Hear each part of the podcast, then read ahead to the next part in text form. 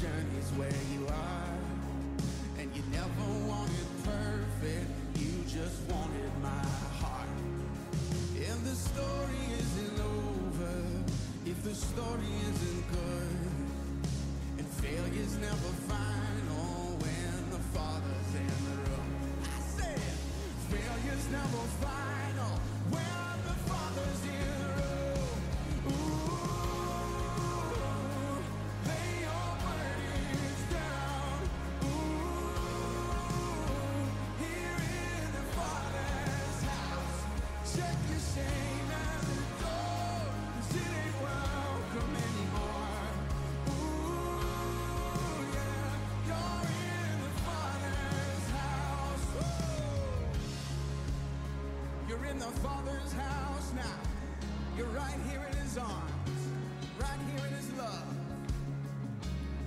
With me, prodigals. Prodigals come home, yeah. The helpless find hope. His love is on the move when the Father's in prison doors. Prison doors fling wide. The dead come to life. Singing love is on the move when the Father's in the room.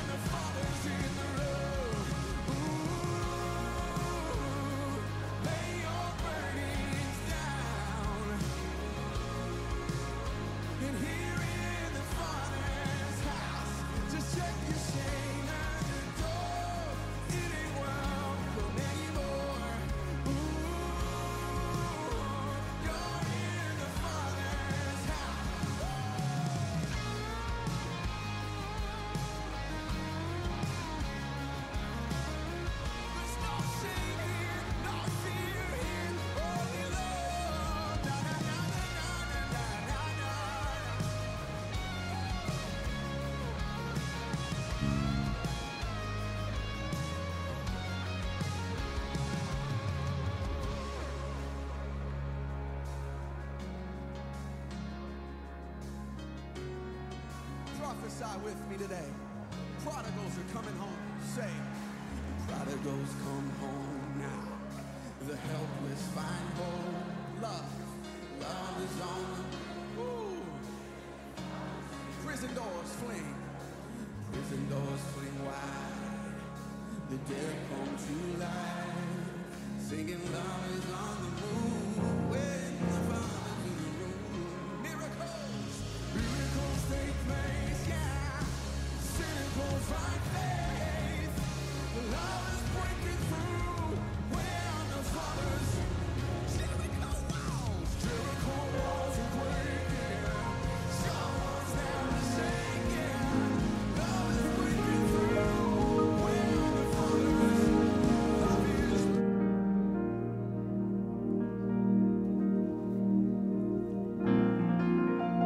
Good morning. Good morning. Praise the Lord. It's good to see you this morning. It's kind of a heavy heart this morning as we begin our service. And some of you may have heard, but early this morning, uh, Gerald Childs had a heart attack and passed away. And so we kind of kind of sad this morning. I spent a couple hours with LaDonna and the kids this morning, and they're they're pretty upset about it. Come as a shock to all of us. We didn't. Gerald was when when she called me and told me, I said that's the last person I would have expected that from. But uh, it's it's a very tragic thing, and uh, so I want this morning as we begin our service. I said it's a it's it's a sad time, but for Gerald it's a time of rejoicing. Today is a day of rejoicing for him because he's he's walking on streets of gold. He's with our Savior this morning. And LaDonna was listing off family members that, that have gone before him that he's getting to see and spend time with. And they named off a couple grandkids that have passed on. And so uh, they, they were, of course, they were saddened, but they were happy because he's able to hold his grandbabies. in heaven that he didn't get to hold here on earth. And so we're we're, we're excited for Gerald, but we're, we're certainly sorrowful and sad for LaDonna and for the kids. And uh, just to let you know, uh, Erica and Thomas, their, their, two of their kids are here. Um, Ethan is scheduled to arrive in Dallas Fort Worth at 10:30, so he'll be. Uh, some of you know Ethan; he grew up in the church, and so uh, he'll be landing any any moment now. And they've got plans to get him up here as well, so he'll be arriving soon. Um, I don't have any idea about any services. As soon as we find out any of that stuff, we'll let you guys know. Um, we are planning to take some food over. Uh, we've got arrangements made today. But if you'd like to help uh, take some food, they've got several family members, and of course, their children are in. Uh, get with Robin uh, or even Jill after the service, and, and we'll kind of get a kind of plan on that so we can take food and, and paper goods and stuff so they don't have to worry about that this week. You know, Gerald and LaDonna are family. They're not just every now and then come to church, but they're our family. LaDonna serves on the board now. Gerald has served on the board in the past, and, and they both work in the church, and they're, they're one of us. And we love them. And so we want to make sure that, that LaDonna and, and her family is taken care of this week. So if you can help us out in that area, please help us out. But why don't we take just a moment this morning as we begin our service? Why don't we just take and let's just lift them up in prayer? LaDonna and, and Thomas, their oldest son, and his wife Molly, and, and Ethan, and Eric, Erica, but what's Ethan's wife's name? Emery, Emma, Emma. Let's just lift them up in prayer, and of course, the rest of their family as well. But why don't we go to the Lord real quick, and, and let's just pray that they'll have strength and just give them comfort through this time. Father, we love you. Lord, we thank you for Gerald that we know, Lord, has, has a faithful servant to you. Lord, we know that right now he's rejoicing in heaven. And Lord, we thank you for his life, Lord, the example that he's led before us, the example he led for these young boys in the Royal Rangers as he taught them, Lord, and, and for everyone that his life touched, Lord. But right now we lift up LaDonna and, and her family and the, the kids, Lord, as they're going through a hard time right now. Lord, they're heartbroken as they've lost their husband and their father, Lord, and their, their, their, the love of their life, Lord. And we pray right now that you give them strength, Lord. We pray for peace, Lord. We pray for comfort right now, God, that your love, that, that no one can understand your love more than, you, than those of us that you give it to, God. But I pray that you would begin to show them your love right now in this time, Lord, that you would just wrap your arms around them and comfort them and smother them right now, Lord. And Lord, let us be a, anything that we can do for them, Lord. Let us be an example to them during this time. Let us be an uplifting encouragement to them, Lord, as your people and as your church, Lord. We love you, God. We thank you for your faithfulness that we know in our time of need, you're always there for us.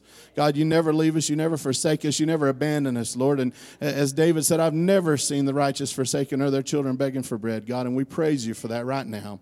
And we love you, Lord. We give you glory, God, for your work and for what you're doing in the name of Jesus. Amen. Amen. Amen. I know that, uh, I know that there, it was about 240 this morning when it happened, and so I know they're probably all exhausted today. I know you want to reach out to them, but if they don't answer your call, uh, please be a little understanding that they're probably exhausted, and some of them been traveling all night to get here. So, um, but we just want to love on them. Again, they're family. You know, they're a part of us, and so we love them, and and just keep them in your prayers this week. A um, couple of announcements. there are some angel tree uh, tags back there. I think there's about 10 or so hanging on the big tree. Uh, we, we're kind of late getting them up. And uh, on them, I know it says the 6th, which is two days from now. But if you could, if you take one of those, if you could get those back uh, to the church by Friday, uh, we will make sure that they get put in there. And uh, uh, Robin is kind of overseeing that. But if you'll get them to the church, uh, we'll be here at the church all week. So you can either call up here and make sure one of us is here when you come, um, or we can make sure that we get those in. Uh, but if you could have those back by Friday, if possible, and like I said, there's about 10 out there. There's enough people here to take 10. So if we can get those, that'll, that'll help some needy kids. And uh, I know you may look at them and go, I don't think these kids are that needy. Listen, my kids are needy. I don't know if you've looked at the prices anything lately, but everybody's needy. So if we can help out someone, help them have a better Christmas, you know, we, we do it because we're sharing the love of Jesus. But we'd appreciate you helping that as well. Um, another, excuse me, another announcement. Uh, our youth is selling these beautiful calendars, beautiful wall calendars. Now, I talked to Jill and somebody said, "Do we really want to sell calendars? Do people use calendars anymore?" And I said, "Well, yeah, because when do you know when the Schwan's truck's coming if you don't have a calendar to put your sticker on?" I tried to order calendars with pictures of me on it, and they, they said they'd have to charge too much for that. So we got these beautiful calendars. We're selling them for $10 each. They do have scriptures on them. They all have a beautiful picture. It is a heavy calendar. It's not just real flimsy pages, and it has scriptures on each week, and it is for 2023. Uh, I made sure it wasn't 2022. But we're, we're starting early to fund camp this year because camp prices keep going up, and we want to make sure we have enough to send our kids to camp. And we have to we have to register in February now, so we're trying to get a head start on it. But we're selling these; they'll be out in the lobby or the foyer uh, after church. Just grab one of the teenagers, or they'll probably have a box of them out there. But if you want to get a calendar, they make great gifts as well. Uh, even if you already have a calendar, you can buy one, give us as a gift. But uh, that really helps our kids go to camp. It's it's kind of an easy way, and, and it's something that you can use all year long and maybe we'll raise enough money I can buy some with my picture and say you one, then you'll have a picture of me every single month. Amen. Amen. Why don't we stand? Let's open with a word of prayer this morning. I know we prayed for uh, for Ladonna and her family, but let's just the, the Bible says this is the day the Lord has made. I will rejoice and be glad in it. And that's what we're going to do this morning. We're going to rejoice in song. We're going to rejoice in the word in just a little bit. Why don't we rejoice in our own way right now and just tell the Lord how much we love him this morning? Father, we love you. Lord, we thank you for all that you've done for us. Lord, I rejoice in this day that you have created that I can come to your house and I can worship you and I can celebrate my salvation. I can celebrate my freedom. I can celebrate healing and deliverance. God, I can celebrate that I know Jesus and that Jesus knows me. And I love you this morning. God, I thank you for all that you're doing. Lord, we pray that you would move in a mighty way this morning. God, that you would touch lives, that you would send your Holy Spirit and stir within us and move this morning in a mighty way, God. We love you this morning. We praise you. Hallelujah. Hallelujah. We went to the Lord with praise, and now we're going to go with singing. Father, we just thank you this morning for your presence. Father, help us to never take that for granted. Just move through our hearts and our minds this morning, God, as we worship your holy name. And there is no shadow could ever stand against your might, and there is no rival that could ever stand against your might. You've always been with us. Every battle you've already won, we've already won.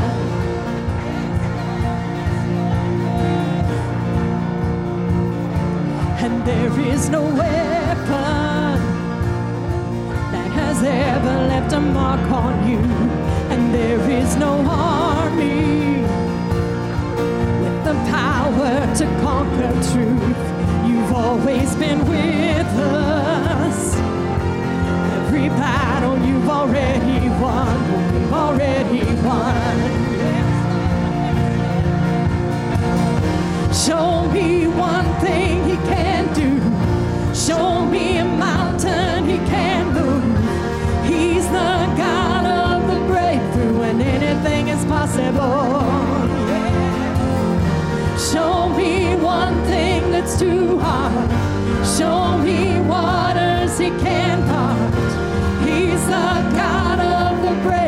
and anything is possible. It's possible.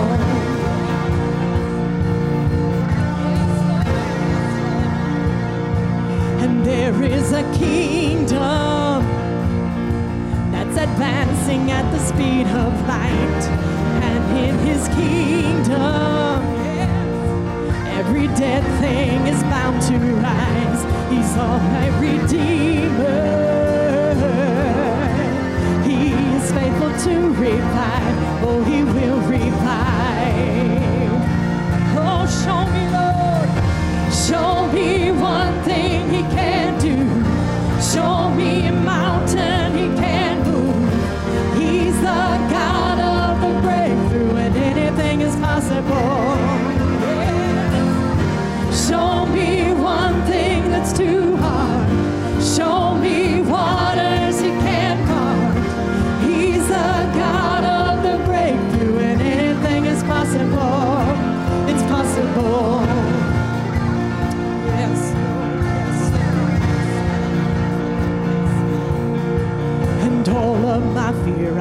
turn into praise.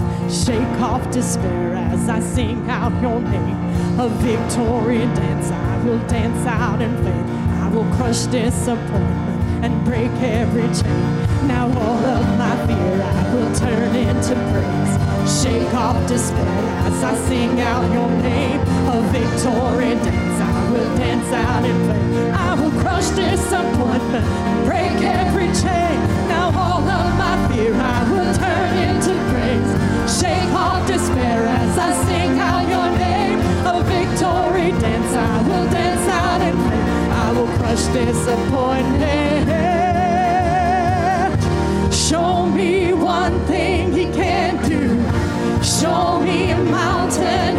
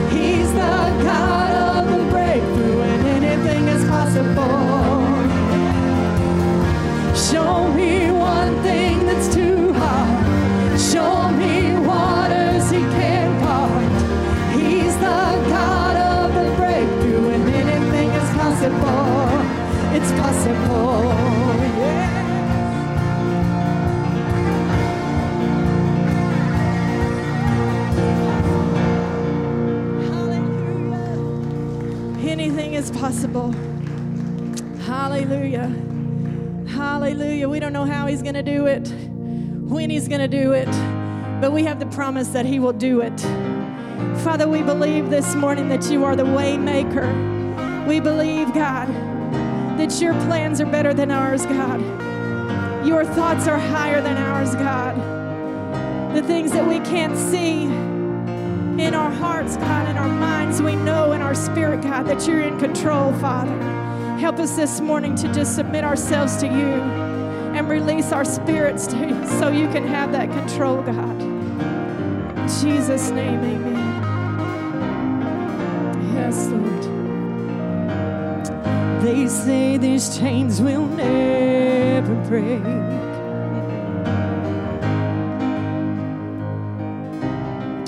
Start that over. Go to back to the beginning. I'm having a hard time here. Just keep playing. Just keep playing.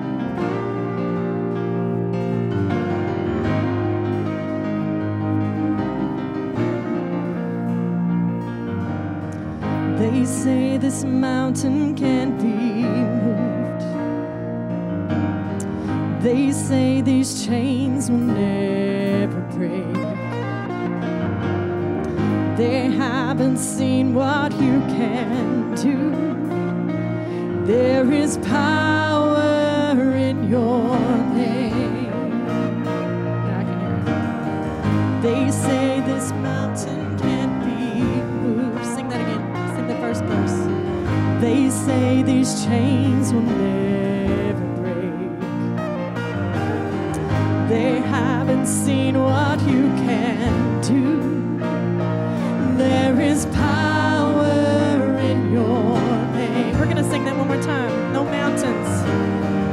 They say this mountain can't be moved. Let's lay our mountains down this morning.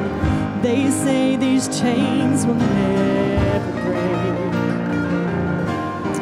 They haven't seen what you can do. There is power in your name. Go the chorus. So much power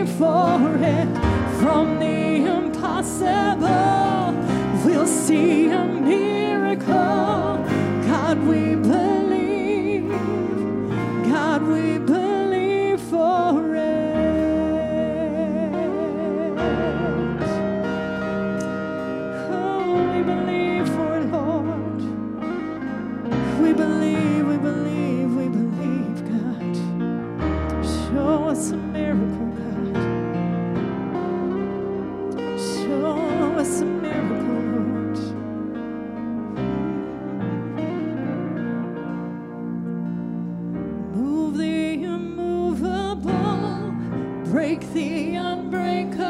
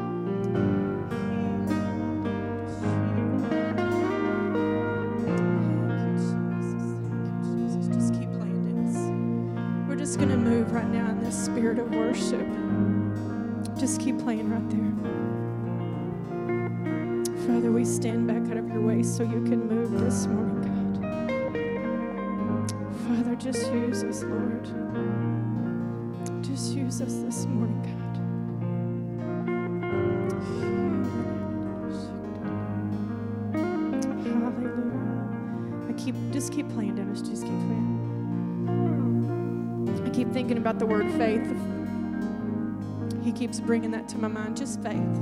Just faith. And that's not supposed to be something that we just have. We're supposed to put that in action.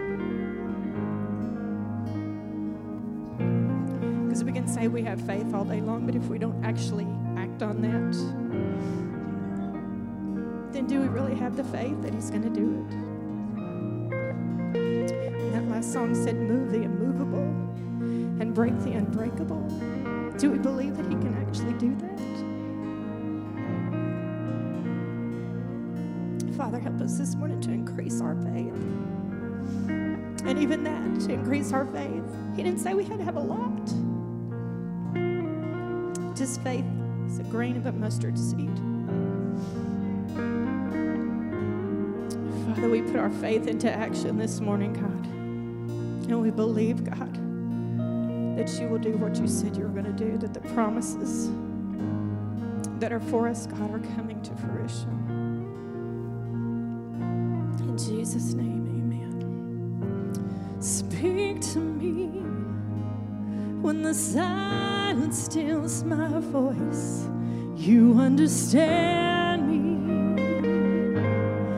You understand me. And come to me in the valley of unknowns. You understand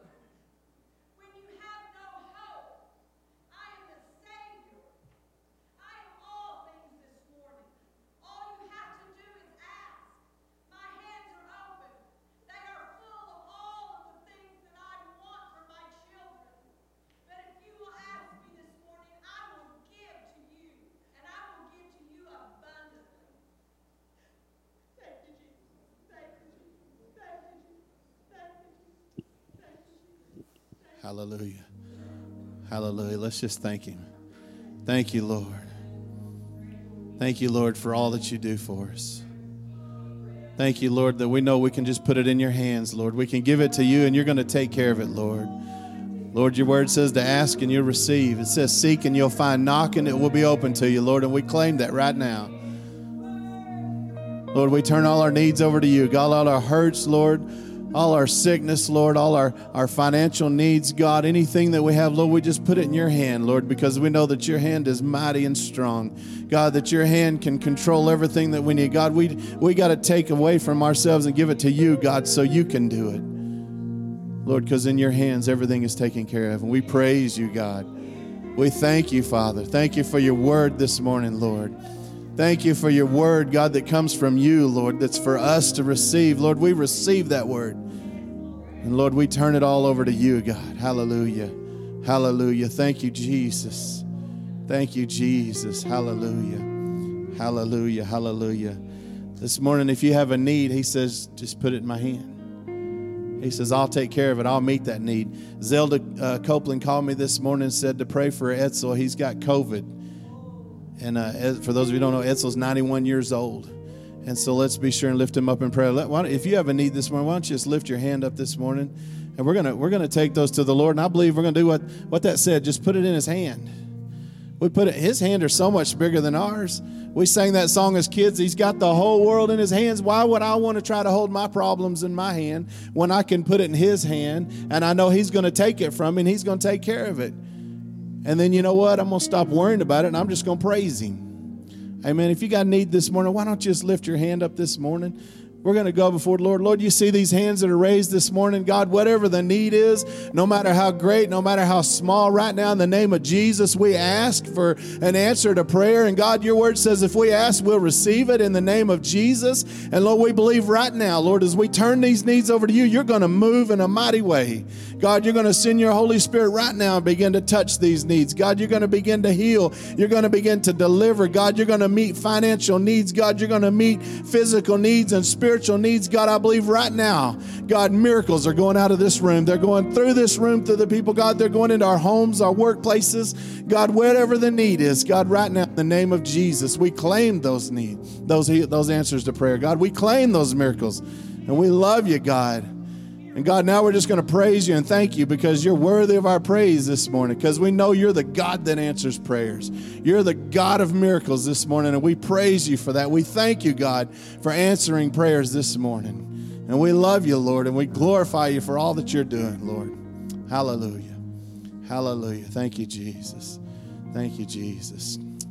Amen. Amen. You may be seated this morning. Don't you love it when we hear from the Lord? Man, I can stand up here and talk all you want, but when the Lord speaks, man, that's powerful. Amen. Amen. If our ushers will come, we'll take up our morning tithes and offering at this time.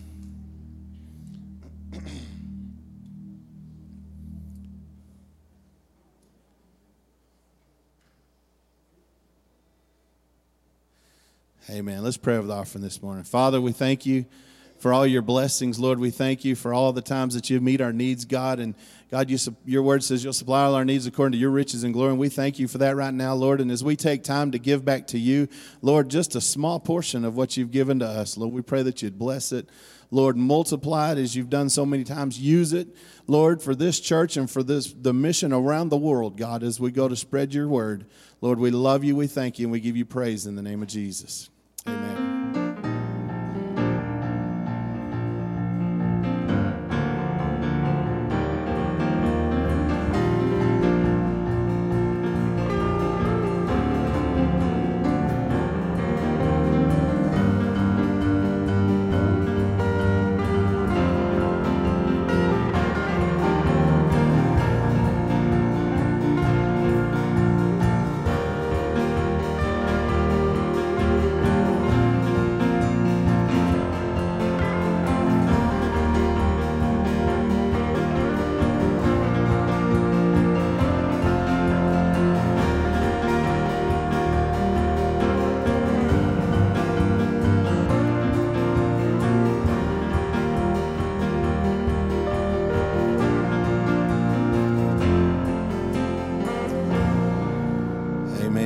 For your giving this morning. I don't need to introduce this guy. You got y'all know him, but I do want to make one announcement to make sure that it gets out there tonight. We are having a pastoral election, and so uh, uh, Pastor Dave will be uh, ministering this morning and tonight. So if you missed him last week, now's your chance. Uh, but uh, following the service tonight, we will have a business meeting and we will have a pastor election. So be sure and uh, be here tonight for that as well. And like I said, I don't need to introduce him. So.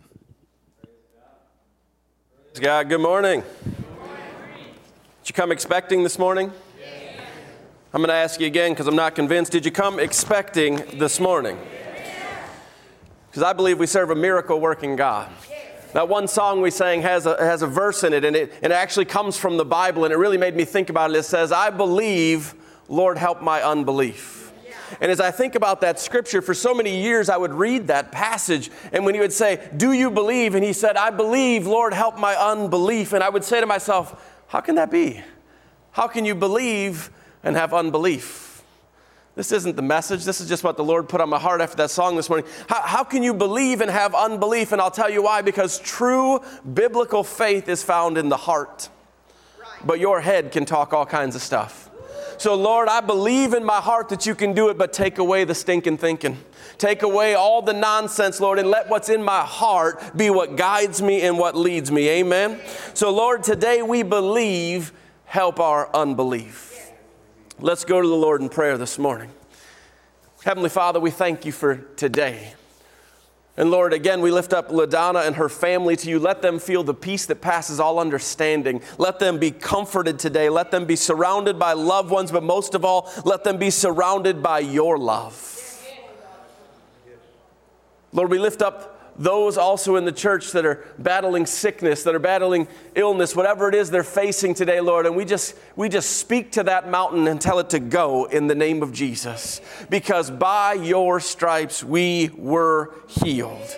It's already been bought and paid for. So today we stand in faith and declare victory in the name of Jesus. Lord, we ask you to have your way in this message today. Let it be your message and not mine. And Lord, most of all, I ask for ears to hear, but hearts to listen and receive. And I thank you, Lord, that as the Word of God gets inside of us, it will come out of us. In Jesus' precious name, and we all said, Amen, amen. amen. Well, my title of my message this morning is going to be called Perilous Times. Perilous Times. Now, when we hear that, not all of you got excited, right? You're like, oh no, come on, tell us the good stuff. Tell us the stuff we want to hear. But listen, when I tell you what the Bible says, you're going to understand why. And so we're going to talk about two men today. The first one is Paul. You all know Paul, you know the Apostle Paul and his story, but we're going to look at his story, and then we're going to talk about a man named Timothy. Has anyone ever heard of a man named Timothy in the Bible? There's two books that are written to him. They were written by Paul, and we'll get into that in just a little bit. But Timothy spent his ministry life growing up under the Apostle Paul getting to know and hear the story of Paul, to hear the life of Paul, to see the radical transformation, to see what Jesus had done in his life, to grow up under that ministry is so powerful. And to build your ministry off of that witness must have been such a powerful moment. You and I would say, what a radical transformation for Paul. Go to Acts chapter 9. We're going to look at this together because it really is going to tie in to where we're going. Now, we know that Timothy meets Paul when Paul goes on his first missionary journey. And on his first missionary journey, he goes through Derbe and Lystra. And when he does, he bumps into a young teenager named Timothy. Now, why is that so important? Because clearly he inspired Timothy at a young age to pursue the ministry. Why is that so important to you today? Because it's our responsibility as a church to encourage our teens, our children, our youth in the ministry that God has called them to. Whether that ministry is to stand behind a pulpit, whether that ministry is to go out and work in the community, whatever it is, God has placed a ministry in our children's life, and it's time we begin to really, really get invested in that. You know, we hear a lot of people say these words. Well, you know, our youth and our children are the future of the church. Has anyone ever heard that before? But I stand before you to tell you today they are not the future of the church. They are the church. Just like you are the church, just like I am the church, they are the church. We're not waiting for God to do something in their life. He's waiting for them to do something. He's waiting for them to rise up. He's waiting for them to fill in the call He has for them. So they're not the future of the church. They're the church just as much as we're the church. And so we need to be investing. So clearly, Paul invested time in Timothy. He spent time teaching and training. And the stories he must have told him. Did you make it to Acts chapter 9 yet? Acts chapter 9, starting at verse 1. Then Saul. Now, let me just stop right there. Some of you may have read this passage before and you say, well, that's Saul, that's not Paul. And it's not talking about King Saul here, it's talking about a man named Saul and Saul is about to be radically converted. And when he gets radically converted, his name is changed from Saul to Paul. So we're talking about the Apostle Paul here. And it says, Then Saul, still breathing threats and murder against the disciples of the Lord, went to the high priest. Now, if you'll go back a chapter, you'll see that Saul is actually consenting to Christians being put to death. Why is that? Because he believes he's doing what's right to stand up for his belief. And by his belief, if you come against the word of God that they had at that time, then you just, you couldn't be there. And so he thinks he's doing what's right. He thinks that he is to uphold the scripture that they have. He thinks that he is to do that. He's not going down the road with this new Jesus message, okay? And so he's trying to withhold his portion, portion, portion of scripture that he has at this time. And so he really believes he's doing what's right by getting rid of these Christians that are coming against his faith. And so we see that he's breathing threats of murder. He's consenting to people's death. He's consenting to them being imprisoned. And he goes before the high priest and he asks for a letter from him from the synagogue so that if he finds anyone who is of the way. Let me just stop right there and ask you a question this morning Are you of the way? Are you of the way? If you say, I don't even know what that means, I don't know what it is, well, guess what? You're going to have an opportunity before you leave today to be of the way. What does it mean to be of the way? It means to be a born again, sold out the whole route believer in Jesus Christ. It means that you surrender your life and say, you know what? It's not about me, it's all about Him. It's not about my message, it's about His message. It's about putting God in my life and God first. And if you've never had that opportunity today, you're going to have an opportunity to be of the way. So he says, I want a letter that says, if I find anyone who's of the way, whether man or woman, that I might bring them bound to Jerusalem. Doesn't that sound great? Give me a letter that okays it for me to shackle believers, for me to bind and tie up believers and bring them to be imprisoned and even put to death. And he went to the high priest to get this. Now, think about this. And so now we see him, and he gets this letter. And as he journeyed, he came near Damascus, verse 3, and suddenly a light shone all around him from heaven. How many of you know the light of Christ cannot be overtaken by the darkness of the world? You see, we have this thought and this theory and this philosophy that darkness is so big that Jesus just can't do anything in the world we live in. But he said, you know what? Not only is my light going to shine, but I put my light in each and every one of you that you can be the light in your area and you can illuminate the darkness to the truth of the gospel and don't waver on it. Don't hide your light. He said, all of a sudden, a light shone down from heaven on him and he fell to the ground. Think about this when the glory of God shows up, you can't stand. I mean, this is a man who doesn't even believe, who's putting Christians to death, who's persecuting believers, and all of a sudden the glory of God comes upon him and he's on his face. How much more today should we be showing the glory of God on a daily basis? Shh, going to get me to preach again. And he said, he falls on his face to the ground and he hears a voice from heaven that says to him, Saul, Saul, why are you persecuting me? Now, that passage is written in red in my Bible. So, who's saying it? Jesus. Now, think about this. Jesus has already gone to the cross. He's died. He's been put in a borrowed tomb. Three days later, he rose victorious over hell, death, and the grave. He's been seen by all these people who see him alive. He ascends to the Father, where he's seated at the right hand of the Father, which is the seat of highest authority in the land. So he's seated in the seat of all authority, and he's in heaven. And now we see Saul is walking, and the light shines upon him, and Jesus says to him, Why are you persecuting me? Jesus isn't here. What do you mean? Why am I persecuting you? How does that make sense? Does it make sense to any of us? I'll tell you why it makes sense. Because the Bible tells us that we are the body of Christ.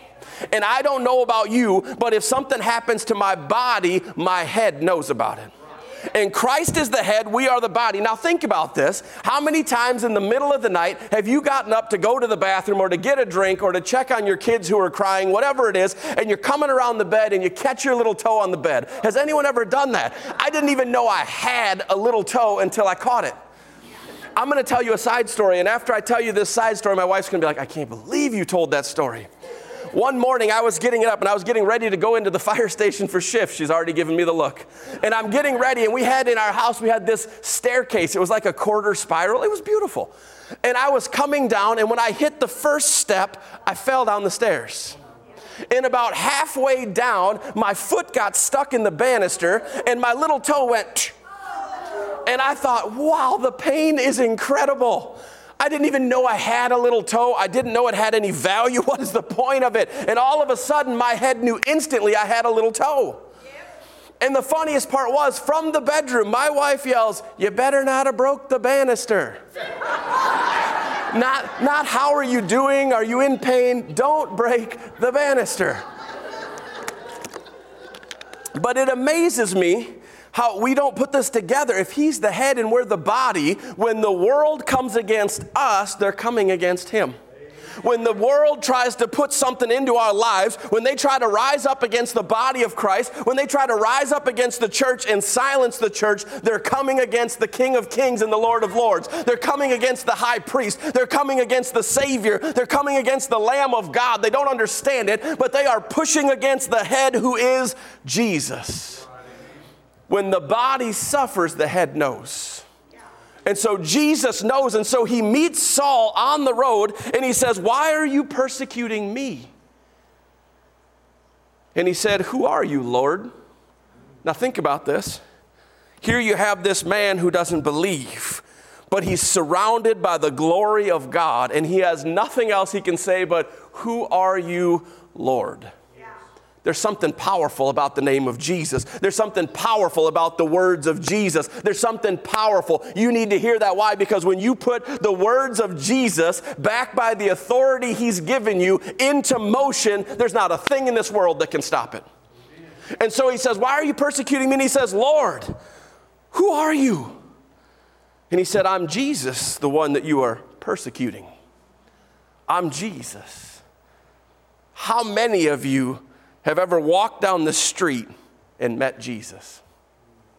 Any of you? But the truth is, each and every one of you has met Jesus at some point in your life. Each and every one of you has heard the story. Your faith was built. You see, I grew up in a home that went to church, but that doesn't mean I had a relationship with Christ. I grew up in a home whose parents read the Bible and who taught the Bible. Doesn't mean I had a relationship with Christ. And then one day, I met Jesus on my road, on my path. Because here's the truth, and we need to hear this, and you need to hear this, young people, if you're here. Just because your mom and dad come to church doesn't mean you're going to heaven. Just because your grandparents have given to the church for 100 years doesn't mean that it's a sealed deal. The only way that you can have that security is when you make the decision to make Christ Lord of your life. And so he says, You are persecuting me. So he, trembling and astonished, said, Lord, what do you want me to do? And the Lord said to him, Arise and go into the city, and you will be told what you must do. Think about the power that must have been in that moment. That this man who's persecuting Christians says, What do you want me to do? What do you want me to do? You see, the reason I'm giving you the backstory of Paul is because some of us say, Man, what a radical transformation. I mean, this guy was bad. But the truth is, each and every one of you sitting today who've been born again had a radical transformation. You say, well, no, that's not true. If that was true, I mean, I didn't live a bad life like that. I didn't do the things Paul did. I didn't, I didn't commit murders. I didn't do all of these terrible things. But here's what's happened in the body of Christ today. We've gotten at a place where we're on a sliding scale for sin. Well, their sin is bad, but mine's not so bad. Well, you see, they did this, but I just lied a little. Well, they live like this. I just stole some paper clips from work.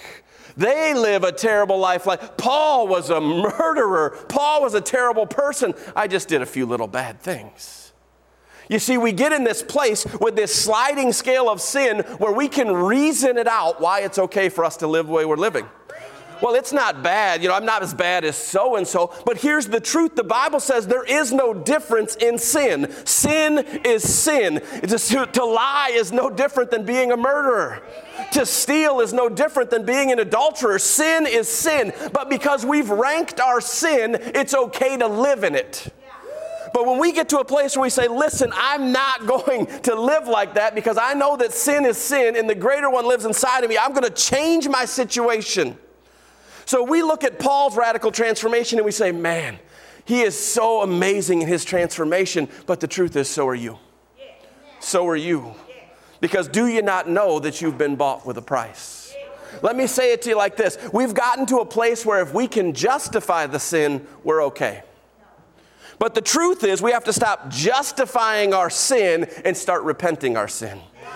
And here's the thing we think that repentance just means, ah, oh, forgive me again, let me go do it. That's not what repentance means. Repentance means to turn away. I'm not going back to where I was because I've been made new. I'm going to change my life. And we get this grace message, and I love grace, which is the unmerited favor of God, but the grace message can be perverted. What do I mean by that? We have people who live their life and say, I can do whatever I want, whenever I want, however I want, because I'm under grace. And that's not what that means. Paul himself said, Should I now, because I'm under grace, live in sin? God forbid.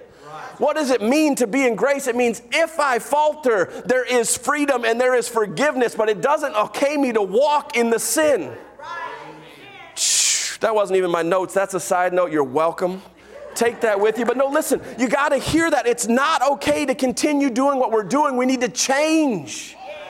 Because when we come to Christ and say, Oh, I love you, Lord, and then we go out and live the same way, that's called being a hypocrite. And the world has enough hypocrisy, it doesn't need it from the church. Shh, don't shoot me down for preaching good now. So we rank the sin, but the truth is, sin is sin. But you see, I've been bought with a price. Have you been bought with a price? You see, the radicalness of the transformation is this I once was dead, but now I'm alive. And when we hear that, we think, well, I'm not, I, I physically, I've always been alive. Listen, Adam and Eve, when they were in the garden, God said to them, If you eat of this fruit, you will surely die. And they ate of the fruit. And did they physically die? No. Think about that for just a moment. Even the devil perverted and twisted that enough to say, Do you really think he's gonna, he's gonna do that to you? Do you really think that's what's gonna happen? Do you really think that you're going to die? No, the truth is, he's trying to limit you from enjoying the best life you can have. But what he didn't understand, or what they didn't understand, was when the fall happened, physical death came in, right? But what actually happened is what we call spiritual death.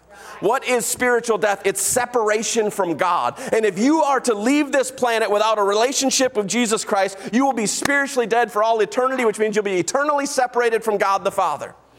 But Jesus came and paid the price. Not when I deserved it, not when I earned it. He paid the price when I was yet still a sinner. He gave his life on the cross of Calvary. And because he died and because he rose, I can now live too. And so he gives his life. And now, because I believe and I receive him, I've been made new. I'm no longer the same. I got to tell you about a bumper sticker. You guys good with this? You say, really? We're going to talk about a bumper sticker. How many of you remember the bumper sticker? It used to be really popular. Now you don't see it as much, but there used to be a bumper sticker. I used to see it all the time that says, I'm just a sinner saved by grace.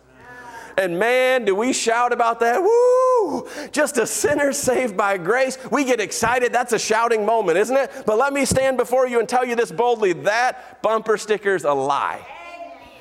Shh, got quiet on the left side here. What do you mean that bumper sticker's a lie? Because I was a sinner who's been saved by grace. Now I'm the child of God. I'm the redeemed. I'm the righteous. I am the son of a king. There's something different. But if the enemy can get you to believe that you're nothing more than just a rotten sinner, you're never going to be worthy to receive what God has for you. Shh. Come on now, church. I'm not a sinner saved by grace. I was a sinner. And that very sin nature was removed. Can I still sin? Yes, but it's not what drives me. What drives me is my faith and relationship in Christ. We need to change that stinking thinking because if you believe you're just a sinner saved by grace, you'll never walk in the promises of God. But when you realize who you are, I'm a child of the Most High God. I'm a son of the king. I'm a daughter of the king. I've been redeemed. I've been sanctified. I've been set free. I am the righteousness of God in Christ Jesus. That's what makes it so I can go boldly to the throne room of God. But as long as I'm an unworthy sinner, how can I ever go boldly to God? We got to change that thinking. We got to change that thinking. Who are you today? So, Paul has this radical conversion. He meets Jesus on the road. And we know that he sends him ahead, and we know that his eyes are covered in scale and he can't see. Think about that. What an amazing example to what really happened in our real life because we once were blind too. But then we saw Jesus. You know, the Bible talks about the fact how the world is blinded by the God of this world, small g. And the only thing that'll change that situation is if we come into it and illuminate it with the truth of God. That's the only thing that's going to change it. So he has this illumination moment. And this is what I love about the story. Jesus says to a man named Ananias, I want you to go in, and there's a man named Saul, and I want you to go pray for him. And Ananias does what every amazing Christian would do. But God, he's a bad dude. Do you know what he did? I mean, he, he's putting people to death. He is, he's putting people in shackles. He's tying them up. You want me to walk into the middle of that storm? You want me to give of my time? You want me to pray with that guy? Do you know what he deserves? Come on now.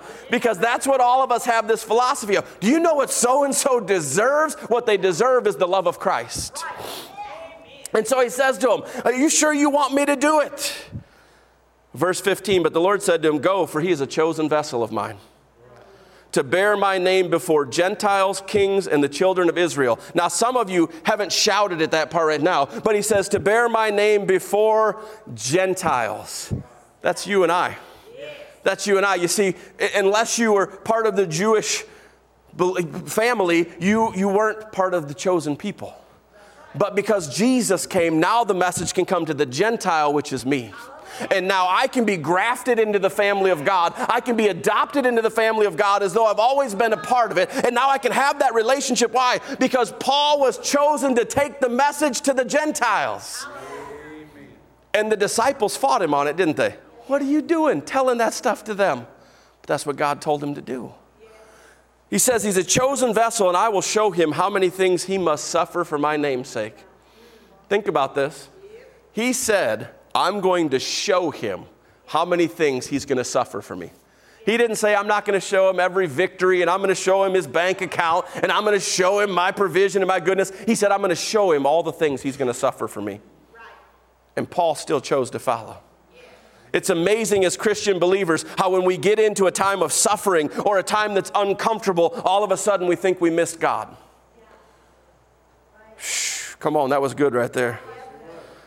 So Ananias goes and he prays over brother Saul, and the scales come off, and he's filled with the Holy Spirit. And in verse 20, we see after several days, it says, Immediately he preached the Christ in the synagogues that he is the Son of God. What a radical transformation that you go from a few days ago putting people in prison and murdering them to now declaring that Christ is the Christ, is the Christ, is the Christ, which means the anointed one. Paul had a radical transformation, but so did you. You ever shared your story with anyone? Have you ever told somebody the goodness of God? Have you ever shared it into their life? Now let's get back to Paul. Paul wrote 13 epistle, epistles in the New Testament. Does anyone know what the word epistle means? Sometimes we get so torn up by these words. Oh, it's a big word. It means letter. Paul wrote 13 letters in the New Testament. And nine of those letters he wrote directly to churches the church of Corinth, the church of Galatia, to the church of uh, Ephesus, all of these different churches. He wrote them letters warning them and telling them what God was putting on his heart. And most of the time he's writing these letters, he's imprisoned. But he still thought what God wanted was more important than what he needed. He said, You know what? I might be in prison. And you got to understand, back then, prison wasn't three hots and a cot with an iPad tablet. Prison was prison. If you didn't have somebody that came and brought you food every day, you didn't eat. It was darkness. You were locked in the inner, in the inner parts. It wasn't like it is today. I'm not saying prison's good and I'm not saying you should be there. But what I'm saying is, he was in a bad place and he's writing books about love and he's writing books about forgiveness and he's writing books about how we should be the light of Christ and be the hope. In the middle of his storm, God is still using him to change people's lives. In the middle of your storm, he'll still use you to change others' lives. So we find him, he writes these, and out of those 13, four of them he wrote directly to people. And three of those, come on now, stay with me, three of those we call the pastoral epistles. What does that mean? That means there's two gentlemen that he writes messages to who are going to move forth the ministry. He calls them his sons of the faith, and he's writing these letters to warn them, to encourage them, to inspire them. And those two men were called Timothy and Titus. And we're going to look at 2 Timothy together this morning. So if you want to start turning there, that was your heads up advancement.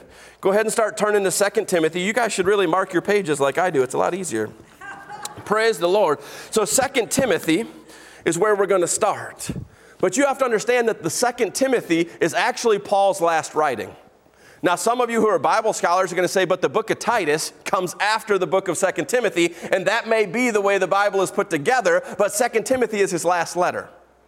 And I need you to hear this, and I'm going to show you how I know that this is one of his last letters, and it's found in 2 Timothy chapter 4. Now, he's talking to Timothy, he's encouraging him in the ministry, he's warning him of things in the ministry that we're going to look at.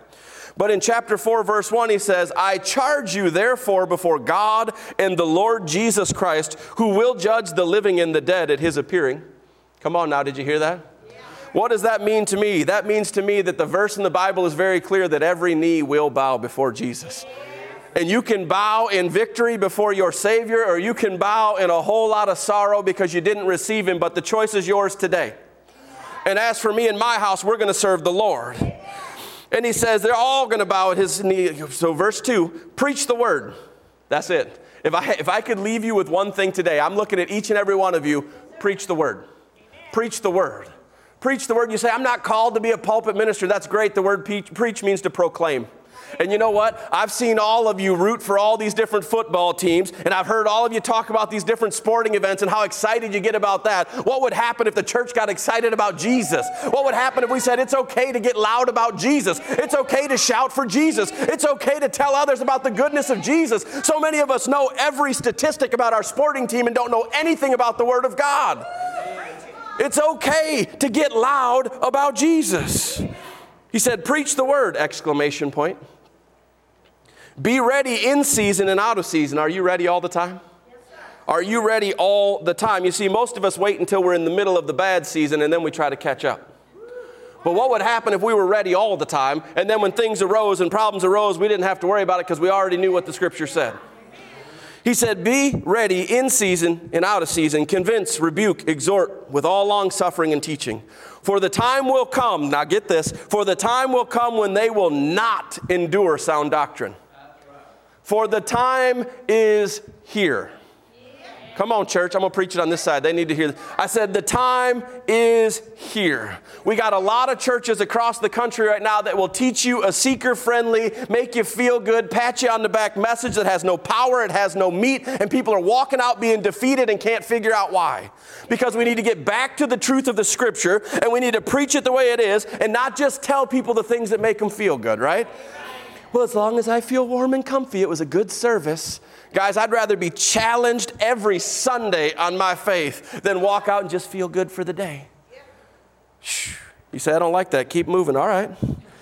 For the time will come when they will not endure sound doctrine, but according to their own desires, because they have itching ears, they will heap up for themselves teachers. Well, you don't say what I like, so I'm going to find somebody else that will. You don't preach the way I like because you're so blunt. I've heard people say that before. Well, you just you just put it out there so strong. So did Jesus. Why would I change that? I have the greatest example of a preacher and a teacher. His name is Jesus Christ, and he loved people, but he taught them the truth. I'm not looking for people to raise up teachers that make them feel good. I'm looking for teachers to be raised up that preach the truth of the gospel. He said, And they will turn their ears away from the truth and be turned aside to fables. But you be watchful in all things, endure afflictions, do the work of an evangelist, fulfill your ministry, for I am already being poured out as a drink offering. What is he saying? See, that's like really fancy, beautiful, poetic words. He's saying, I'm about to die. I'm about to give up this life to go to glory and to spend eternity with God the Father. And he said, The time of my departure is at hand. Verse 7 and verse 8 should be your theme. He said, I have fought the good fight. I have finished the race. I have kept the faith. You see, here's the truth in the body of Christ. We have too many believers today that are going to the grave full of potential of what they should have done, but they didn't do it. We used to have a sign. Now, y'all love sports, right? We used to have a sign when we came onto our football field. As we ran out of our locker room up to the stairs to go to the field, there was a sign that hung right next to the door. And every one of us would tap it because that's tradition, right? And you have to do it. But we would tap it. And that sign said, Leave it all on the field, no regrets. When it comes to the gospel of Jesus Christ, I want to be able to stand before Him and hear, Well done, thy good and faithful servant. And I want to be able to proclaim, I left it all on the field. I gave it everything I had. I ran it until my last breath, and I'm not going to quit, and I'm not going to stop until I see this race finished. He said, Finally, there is laid up for me the crown of righteousness, which the Lord, the righteous judge, will give to me on that day and not to me only, but also to all who have loved his appearing. He said, Listen, it's not just for me, church. There's a crown of righteousness with your name on it.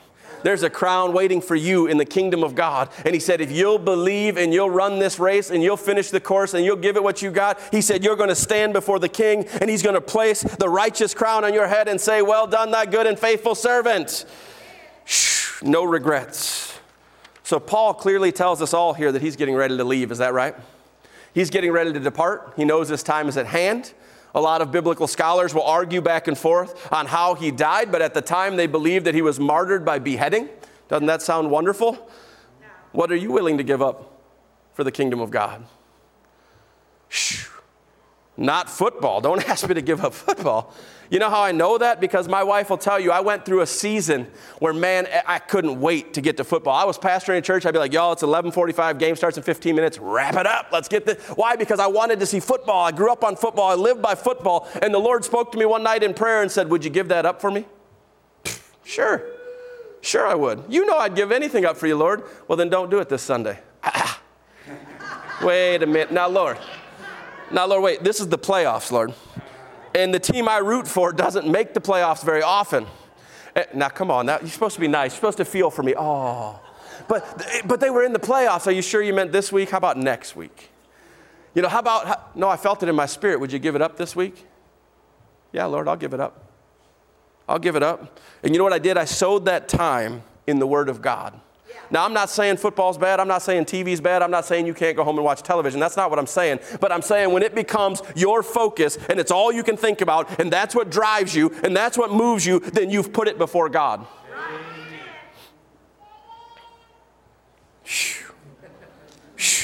Come on now.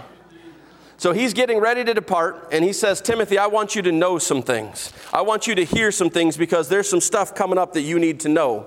Go to 2 Timothy chapter 3. We're going to start at verse 1.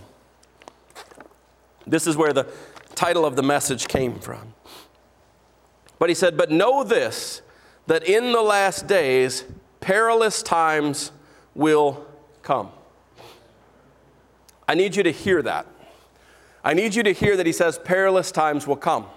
He doesn't say that just because you're a believer and you have faith in me that you're going to walk on the clouds and never have to face anything in your life. He said, I want you to know, Timothy, I want you to hear this from me, an apostle of Jesus Christ. Perilous times will come.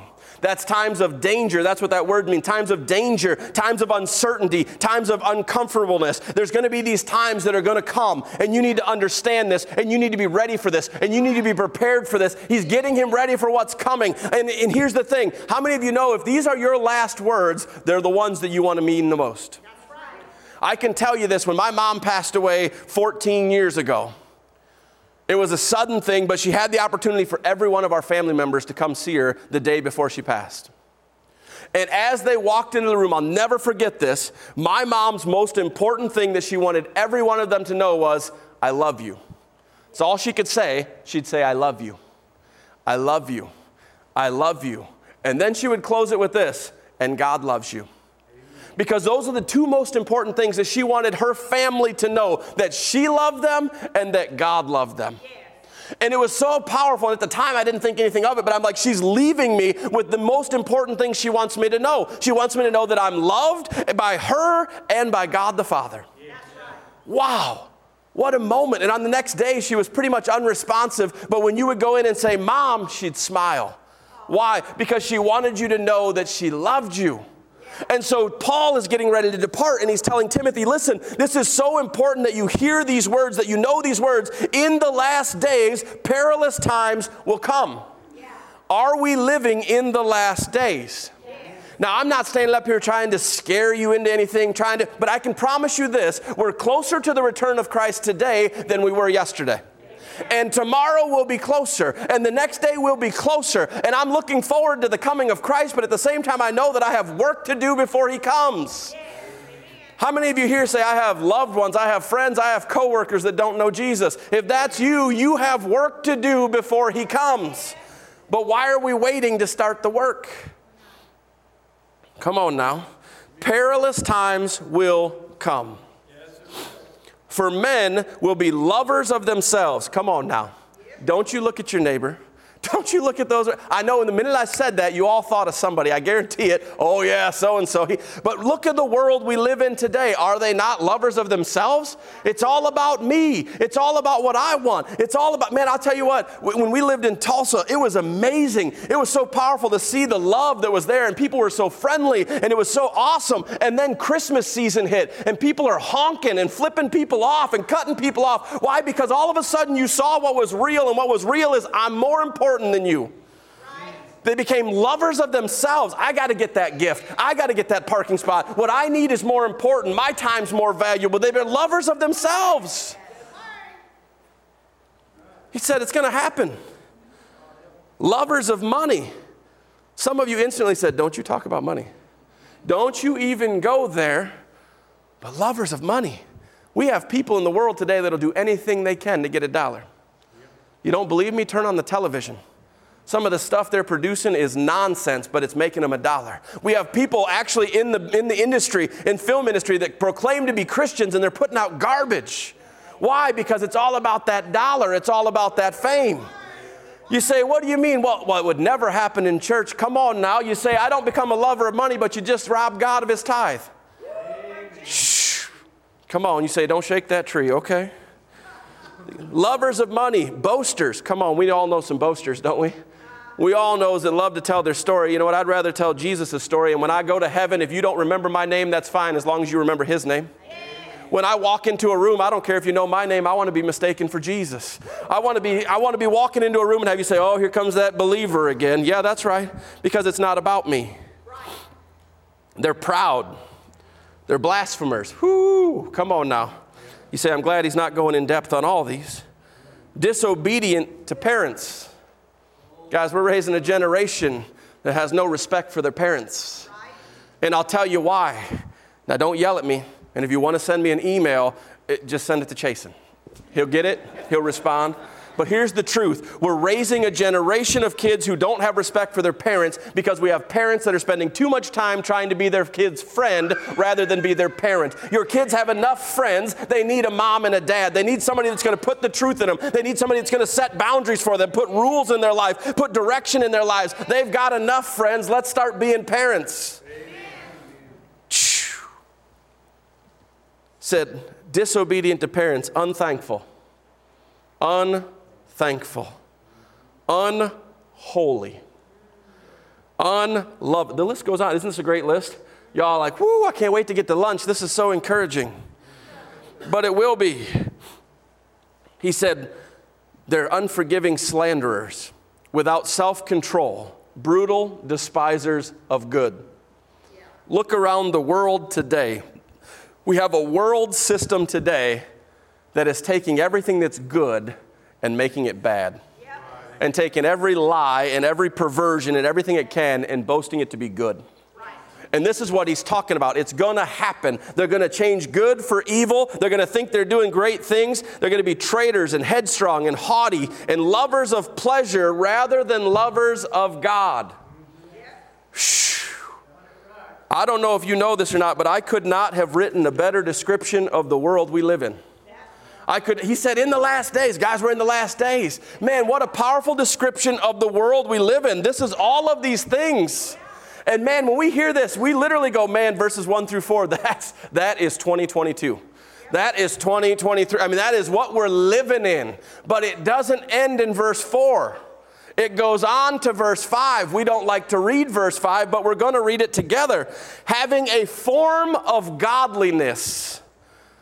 Having a form of godliness. What is he telling Timothy? Timothy, this may sound like the world, but it's coming to your church. Why would Paul have to give Timothy a description of the world? Timothy knows what the world is. Listen, I'm going to say it in a simplified way, and you're going to be like, oh, I don't like that. That's okay. Here's the truth dogs bark because they're dogs, sinners sin because they're sinners.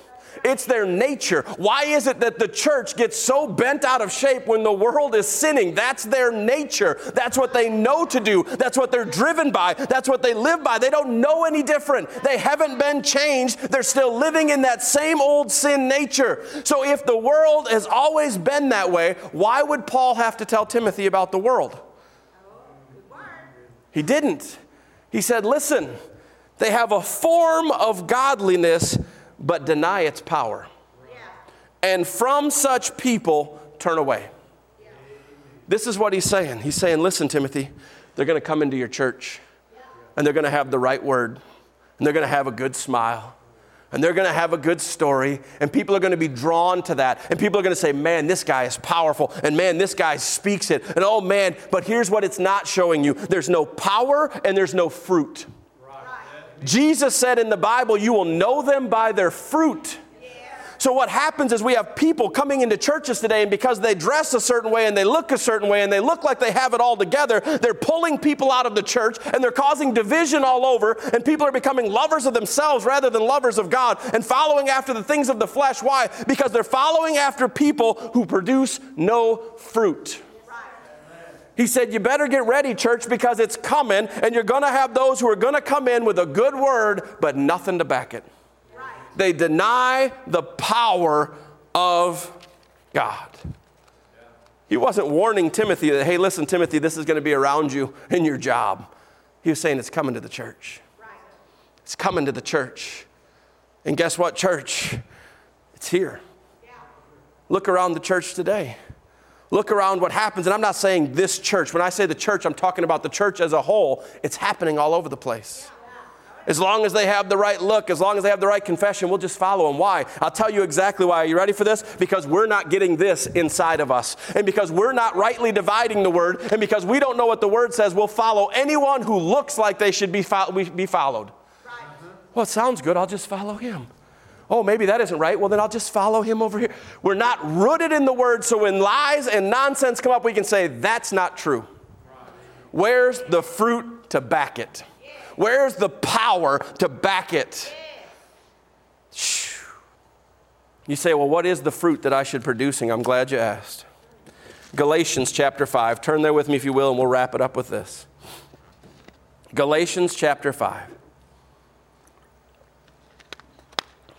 You doing good so far? We should be producing fruit of the Spirit. If you've been changed, if you've been converted, and you are now a temple of the Holy Ghost, why are you not producing fruit? You see, the Bible says, can a, can a grapevine give you a tomato? I mean, I just paraphrase that, but that's really what it says, right? Do you expect to plant corn and harvest soybeans? Then what fruit are we producing? Says this, verse 22 But the fruit of the Spirit is love. Is love. Love. Do you know what love is? First of all, the Bible says that God is love. But how did he show love? I'll tell you how he showed love with three nails on the cross of Calvary. He gave his only begotten Son. God loved you so much, he gave of himself. He gave Jesus. Now let's take it a step further. Let me show you what love is. It's a man hanging on the cross named Jesus who loved you enough that he gave of himself and took your place. What would happen if the church began to walk in agape, biblical, God kind of love and said, I'm going to sacrifice of myself for the good of others? I'll tell you exactly what would happen. It's called revival. You know, we're all praying for revival, and God's waiting for us to start it. I'm going to say it over here. You need to hear. We're all praying for revival, and God's waiting for us to start it. Why? Because revival starts right here. And it has to start in me before I can start it in you. And it has to start in you before you can start it in your neighbor. You see, we have to have revival in our own lives and then carry that revival into our world. Man, I want to see every church full every week. That's what I want to see. But where does it start? It starts right here. Starts right here. He said, but the fruit of the Spirit is love, it's joy. When's the last time you walked in joy? I'll tell you, this is something that, that some people will tell you, some people won't. But when you stand at a pulpit up here and you look out at a congregation, you should see a bunch of happy people. But you don't. You see people that say, Well, I'm here because I got to give my 30 minutes, and I'm going to give you only 30 minutes. Listen, one of the churches I pastored, I loved this gentleman. I loved him, I loved him, I loved him. But when time was time, he would go like this from the back. and if you didn't stop within a couple minutes, he'd leave. That was just it. I gave my 30 minutes. Don't ask me for 35. That's what I'm given. And he left. Why? Because he had other things. And I'm not taking that away from him. I loved him. He loved the Lord with all his heart. But, but listen, we need to get to a place where we're joyful people who can't wait to be at church, that we can't wait to come and hear the good news, and we can't wait to share our testimony, and we can't wait to talk about the goodness of God. And we should leave this place and we should be the happiest people in the restaurant. We should be the happiest people at our jobs. We should be the happiest people. Why? Because I've been bought with a price. It's not my money that makes me rich. Shh, See, the world says differently. The world says, that guy's crazy. But here's the truth it's not my money that makes me rich. It's my relationship with Christ that makes me rich. What do I mean by that? If I left this place today and I had no car and no job and no bank account and no food, I'm still the richest man in the world because I have Jesus. And we need to understand that my, my worth doesn't come from things of the world. My worth comes from Jesus. And He said, I was worth so much that He gave His life. He died for me. How much more could I be worth? He gave His life. He said, You should have peace.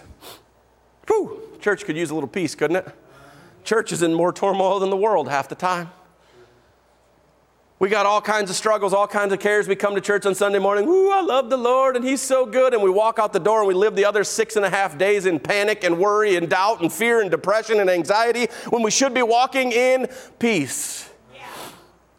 You see, this is what Jesus said in the scripture. He said, My peace I leave with you, my peace I give to you, not as the world gives. What does that mean? That means that He gave us freely peace. You can walk in peace. Yeah. Did you know that?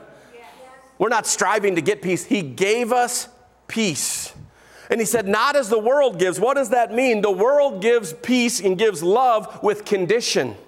If you meet these conditions, you can have this. Jesus said, because of our relationship, it's yours. And I'm going to walk in that peace and I'm going to walk in that joy. And he said, we're going to walk in long suffering. Now, this is one that most people want to cross out of their Bible. Long suffering, that means I have to endure people. That means I have to endure my daughter in law. That means I have to endure my mother in law. That means I have to endure. But Jesus endured a lot and still loved. Sure, he overturned some tables, but he did it out of love for the Father. Come on. Long suffering. Most of us can't leave the church and drive home without letting somebody know how you feel about them in the car, don't you? I mean, listen, I, I, I, preached in New Jersey for several years, and if you ever want to know about long suffering, drive on a New Jersey highway.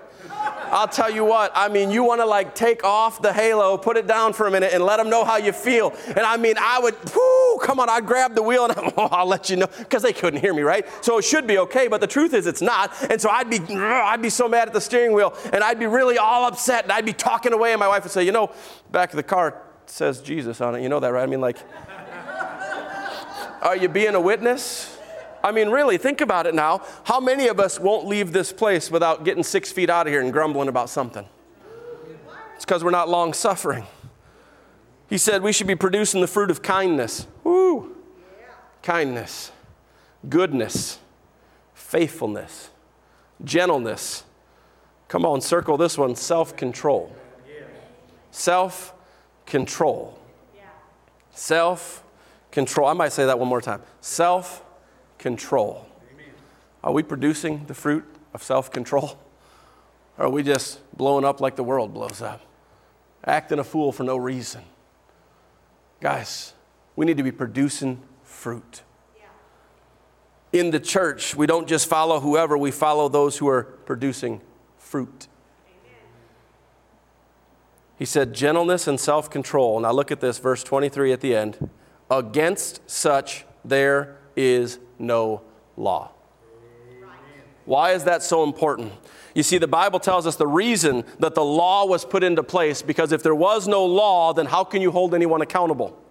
Let me put it to you like this If there was no law against stealing, I could come to your house, go into your garage, grab whatever tools I want, take them home, and you could do nothing about it because there's nothing to hold me accountable. But he said, listen, we put the law into place, so now there's accountability. But if you want to walk in the fruit of the Spirit and truly walk according to what the Spirit is leading and guiding and teaching you, there is no law against you because you're fulfilling everything God's asked you to do. So I want to ask you as we get ready to close in prayer right now. My question is this What fruit are you producing? In the last days, perilous times will come. But I want to ask you, what fruit are you producing? Every head bowed and every eye closed. If you're here today and you say, you know what, I don't know this Jesus, you talked about being of the way, and I'm not of the way. I've never given my life to Christ. I've never given my heart to Christ, but I want to walk in that. I want to walk in the gifts that were purchased for me. I want to walk in the peace that was given to me. I want to walk in the worthiness that was purchased by the blood of Jesus Christ. If that's you all over this place, I want you to be real with yourself. And I want you to slip your hand up anywhere in this place if you need Jesus. Anywhere in this place. Nobody looking around. This is about you and Jesus right now. Praise you, Lord. Praise you, Lord. Praise you, Lord. In just a moment, I'm going to ask you to take a walk. If you raise your hand, I'm going to ask you to take a walk to this altar. And as I did last week, I asked Chasen to come forward. I'm going to ask him to come forward again because he's such a vital part of this body. And if you don't know Jesus as your Lord and Savior, I'm going to ask you to come forward. You say, Why do I have to walk? It's called a walk of faith. Jesus took a walk for you to the cross of Calvary. Won't you walk for him? Maybe you're here this morning and you say, You know what? I, I gave my life to Christ years ago, but I've been living like the world, acting like the world, talking like the world, chasing after the things of the world. And today I want to rededicate my life to Jesus. If that's you in just a moment, I'm going to ask you to take that same walk.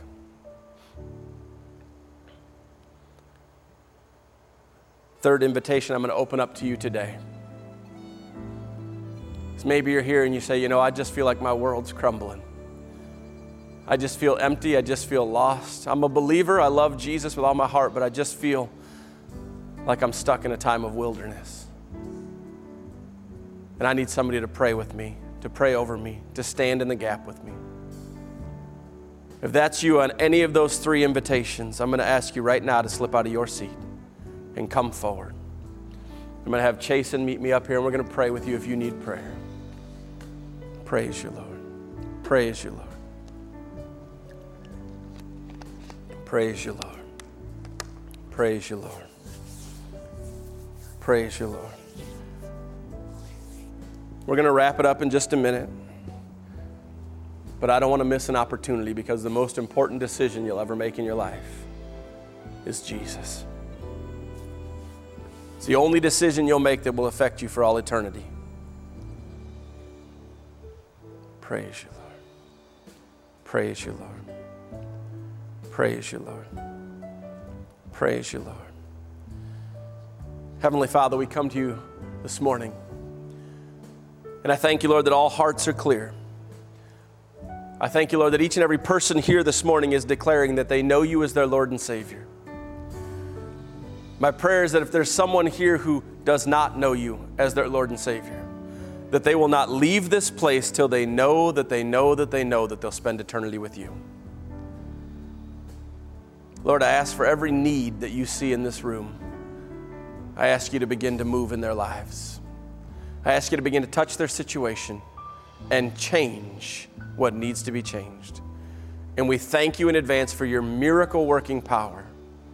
In Jesus' precious name, and we all said, Amen. Amen. God bless you. We love you, and we will see you tonight.